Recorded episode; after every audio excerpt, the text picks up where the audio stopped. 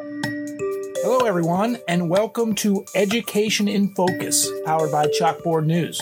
I'm Dan McCaleb, Vice President of News and Content at the Franklin News Foundation, publisher of Chalkboard. Chalkboard is a news website dedicated to issues related to K through 12 education. Joining me today is Brendan Clarey, Chalkboard's K 12 editor. Brendan, since this is our inaugural Education in Focus, why don't you tell us a little bit about yourself and Chalkboard, the news site that will be driving our conversations every week? Yes, of course. I am a Hillsdale College graduate. I've been in journalism for five years now. This is a great opportunity to advance the conversation about education topics, you know, funding, different trends that are sweeping the nation, and be able to talk about it in a nuanced way with folks across the aisle on different sides of, of a topic and really just energize the conversation around what happens in classrooms every day.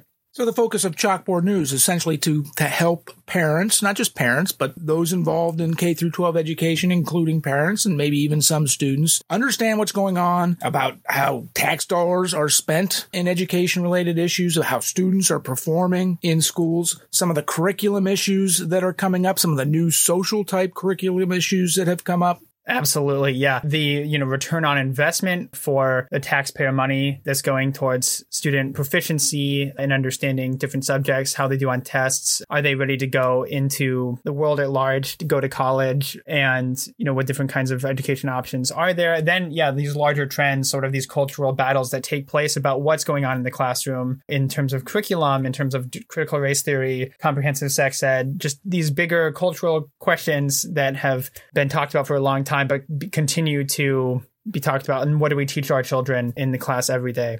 Well, thank you for that, uh, Brendan. I look forward to seeing what you do with Chalkboard. But why don't we jump into our first topic of conversation? And that has to do with the use of artificial intelligence and AI programs such as ChatGPT in schools. Brendan, for an old guy like me and others like me who might not know that much about ChatGPT, why don't you explain what that is, how it's being used by students, and why at least some parents are concerned about it? Yeah, sure. So ChatGPT is sort of this revolutionary artificial intelligence program that I believe started making the rounds last year and it gained a lot of popularity in, the, in what it's able to do. So you can give ChatGPT a prompt, like a simple command, like write me a story about ducks going to the park with a moral in it. And ChatGPT which is trained on it's called a large language model can give you something that is to the specifications that you've asked for. So it would be able to write a story based on what it knows and what it thinks you want using billions of words of text or trillions of words of text, however large that language model is. They they basically took tons of information publicly available on the internet and scraped the internet and public websites for content, and then they can then ChatGPT can pull on it and basically write you something that it thinks that you want based on what you've given it, which is very helpful if you want to write a quick story. But it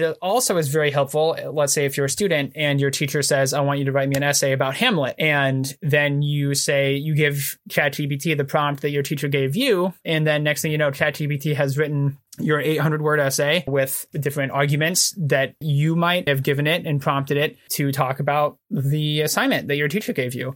I can understand why parents then would be concerned. Is it's, it's essentially a tool that, in some instances anyway, allows students to not necessarily do the work. You use the the reference to Hamlet, not even have to read. Right, and if there was an assignment, let's say a digital assignment, where you copy and paste your Google Doc into a, a, field for your assignment or like a short essay you know you say i need 400 words on what hamlet is doing with his deliberation or something. And so yeah you don't even have to read the play and, and it sounds like you did and you can maybe go through it and try to tweak your own words. And so you can get a lot of text basically for no effort at all or very minimal effort. And that has a lot of educators worried right? How do you check for this? And the, the thing is too the scary thing is this isn't something that you can immediately tell and that's the crazy part. Like if you Google what ChatGPT gives you, it doesn't show up as something that is is out there necessarily because it is kind of synthesizing in a way of of all the different information that's out there and giving you something that is sort of wholly new but made out of the bits that it's picked up around the source text that it has.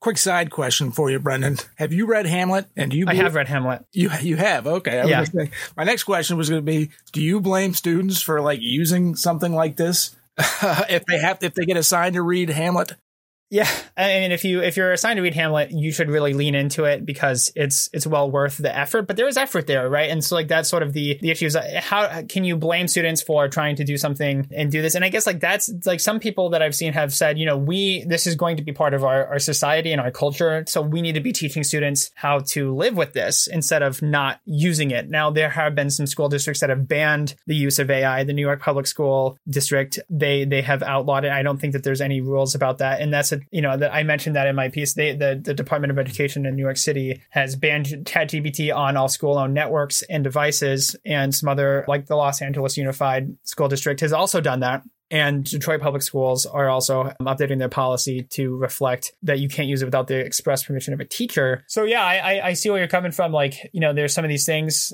that would it would it be helpful to have somebody else write that 400 word you know, do your homework for you sort of thing. And I guess there are some people who fall in that camp of, you know, we should be teaching students how to live with this instead of don't use this at all. Like, how do you use this in college and for the rest of your life? And well, we just have to kind of start over in terms of how we teach kids about writing and and thinking about these things. So it's sort of like a brave new world kind of paradigm shift. Fascinating topic and one certainly that I didn't have to worry about in my uh, my school days or oh, even oh, me neither even in my, you know, my both, I have two children who went through the local school system here. They're both high school graduates now. They're both off in college. But even when they were in school, this was not a thing that I, as a parent, had to worry about. But you're right. As, as technology advances, something like this, it's something that parents and teachers are going to need to be, pay more attention to. Sure. And the recent poll that I wrote about, it asked parents, do your kids use ChatGPT for school? And 26% of parents said, yes, I, I know that my kids use ChatGPT for school. But 50% of students said that they use ChatGPT for school. So that means there's about half of these parents there, you know, their kids are using ChatGPT for school, but they don't know about it. And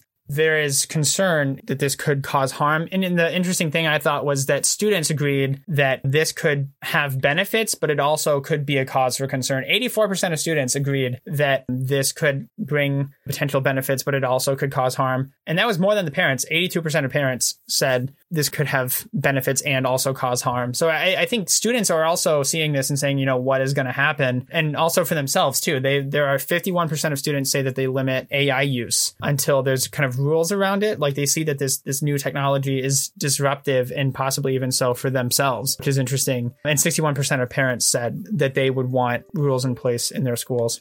Interesting stuff, Brendan. Thank you for educating me on this developing technology and how it's impacting students, parents, teachers, and schools in general. But that is all the time we have. Listeners can keep up with this story and all stories related to K through 12 education at the Chalkboard News site. For Brendan Clarey, I am Dan McCaleb. Please subscribe and thank you for listening.